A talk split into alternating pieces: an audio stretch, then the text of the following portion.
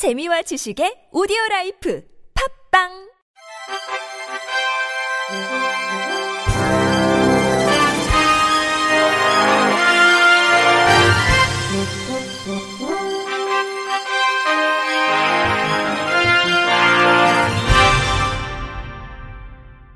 청취자 여러분 안녕하십니까? 4월 20일 화요일 장애인의 날에 전해드리는 KBS 뉴스입니다.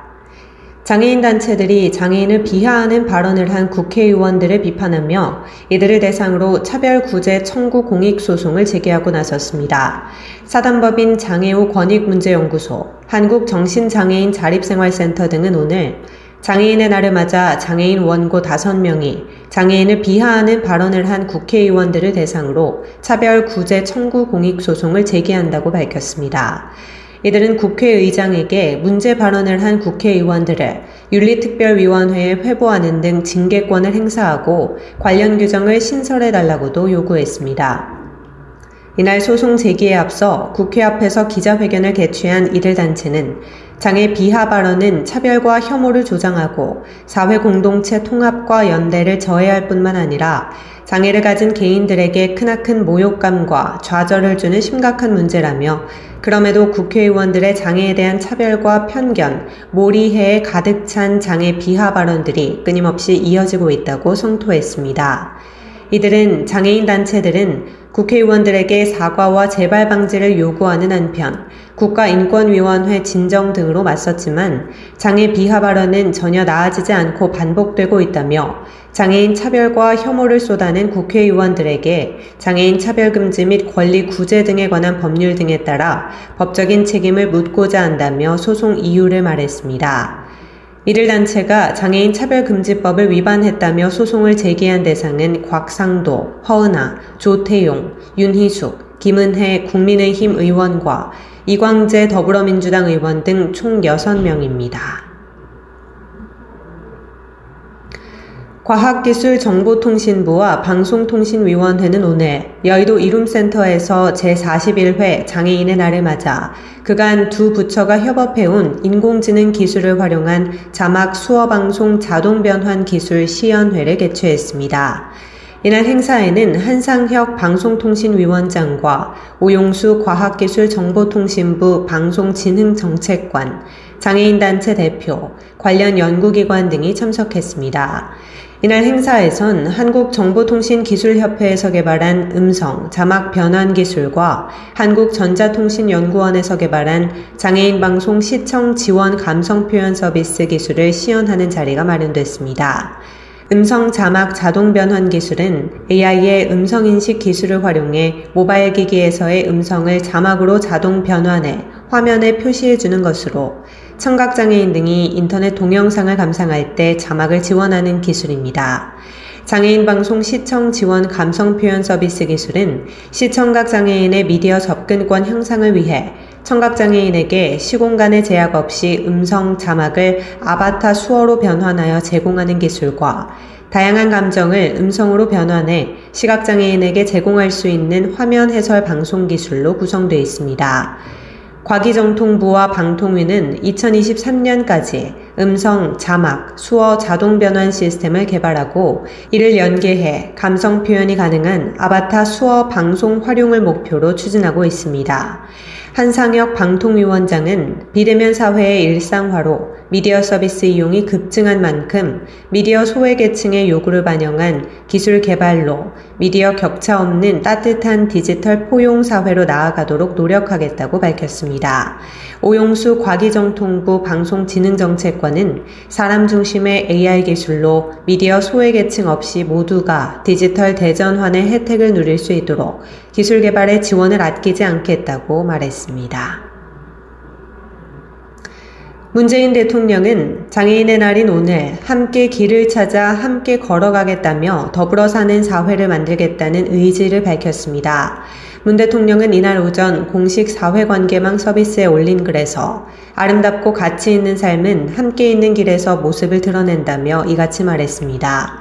이어 장애인의 날을 맞아 우리가 함께 가는 길에서 어떻게 서로 손잡고 더 아름다운 세상을 만들 수 있을지 생각해보면 좋겠다고 덧붙였습니다.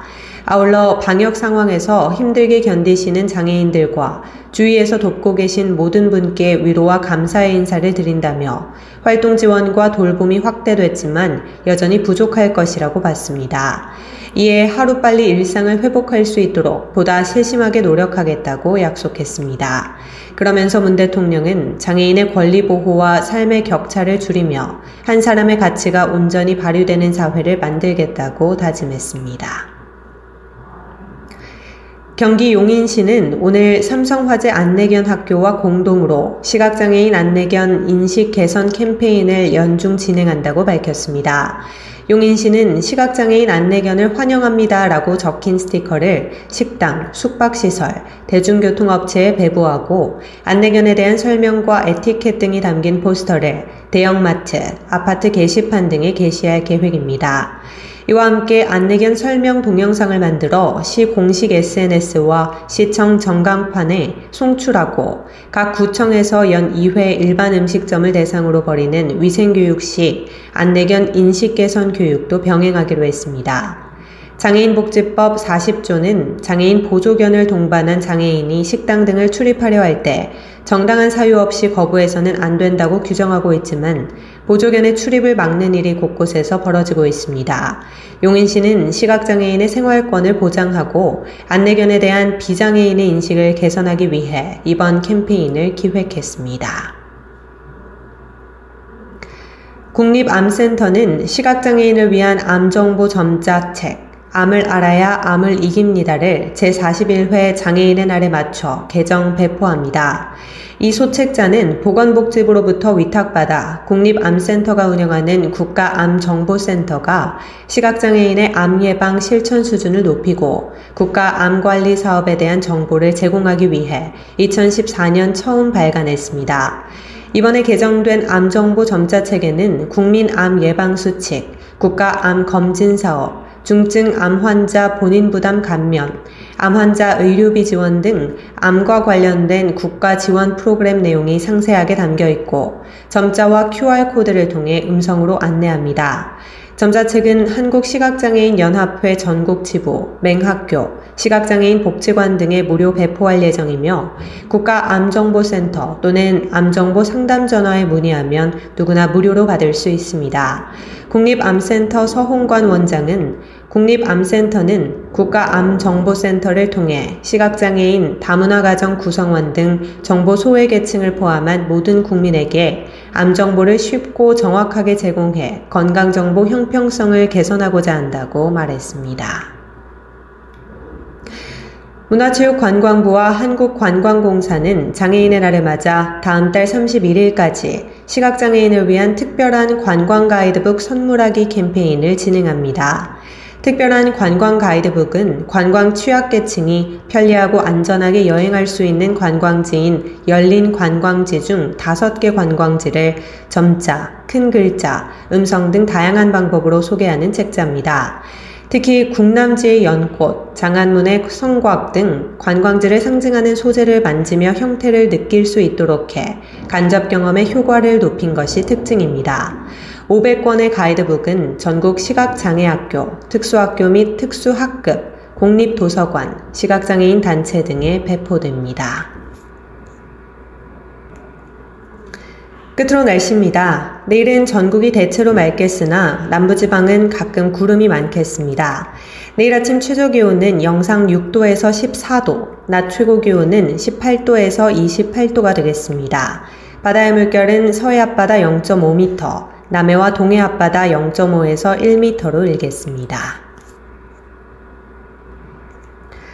이상으로 4월 20일 화요일 장애인의 날에 보내드린 KBIC 뉴스를 마칩니다. 지금까지 제작의 권순철, 진행의 조소혜였습니다. 고맙습니다. KBIC